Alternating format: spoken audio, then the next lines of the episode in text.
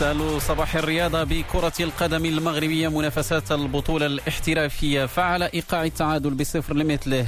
انتهى مساء أمس لقاء الديربي بين الوداد والرجاء الرياضيين المؤجل عن الجولة الخامسة والعشرين والذي جمع بينهما على ملعب محمد الخامس بالدار البيضاء.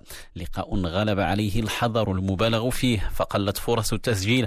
محاولتان فقط مناصفة بين الفريقين. كسرتا رتابة الشوط الأول وفي النصف الثاني. لم يختلف الوضع عن النصف الأول فكان التعادل سيد الموقف. تعادل ظل معه الرجاء متصدرا ب 49 نقطة فيما الوداد وصيفا متخلفا عن خصمه بنقطة واحدة. أما المستفيد الأكبر فكان نهضة بركان ثالث الترتيب الذي تغلب أول أمس على الجيش الملكي واقترب أكثر من الصدارة. صار على بعد نقطتين منها فقط وليبقى الحسم في هوية المتوج باللقب مؤجلا وينتظر أن يكون مثيرا في الدورات الخمس الأخيرة. الأخيرة نبقى مع أخبار الوداد الرياضي حيث الفريق يواصل تعاقداته تحضيرا للموسم القادم. فبعد استقدام أيوب الكعبي أنهى الوداد تفاصيل تعاقده مع الدولي الليبي مؤيد اللافي بعقد يمتد لثلاثة مواسم بعد إنهاء الأخير لارتباطه بفريق اتحاد العاصمة الجزائري.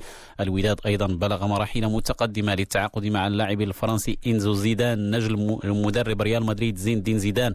الوداد أظهر اهتمامه باللاعب الذي تكون داخل أروقة الريال لكنه غادر ليلعب لفرق عديدة بينها ديبورتيفو ألافيس ألميريا وأيضا لوزان السويسري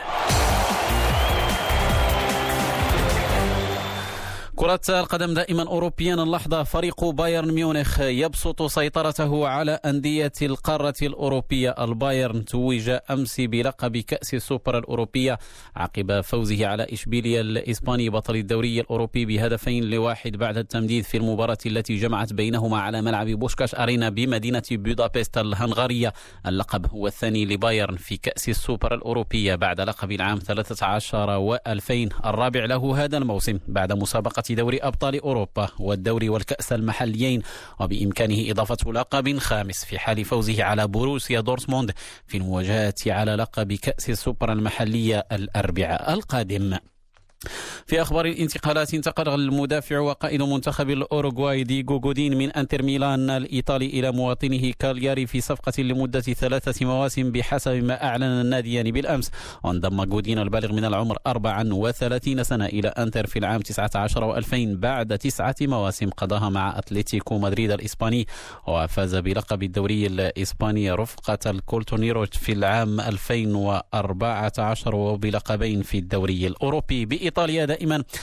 ذكر نادي ميلان أن لاعبه السويدي زلاتان إبراهيموفيتش أصيب بفيروس كورونا ووضع تحت الحجر الصحي في بيته. الفريق أوضح بالمقابل أن الاختبارات الإضافية التي أجريت على كامل أعضاء الفريق جاءت سلبية.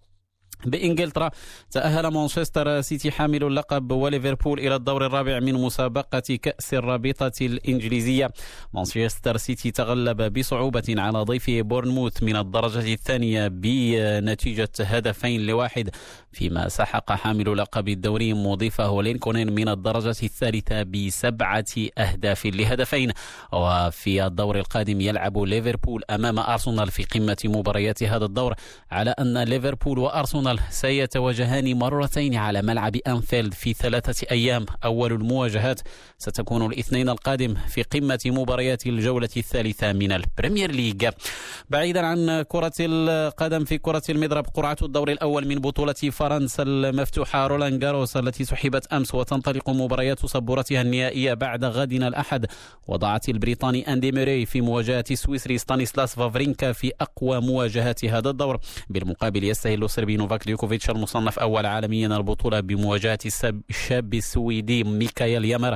أما الإسباني رافائيل نادال فيبدأ رحلة الدفاع عن لقبه أمام البيلاروسي إيغور جيراميسوف. وارتباطا ببطولة رولان جاروس قرر المنظمون تخفيض عدد الجماهير التي ستحضر مباريات البطولة في اليوم الواحد إلى ألف. فقط بدل خمسة آلاف المعلن عنها الأسبوع الماضي عملا بالتدابير الجديدة للحكومة الفرنسية لمواجهة تفشي فيروس كورونا.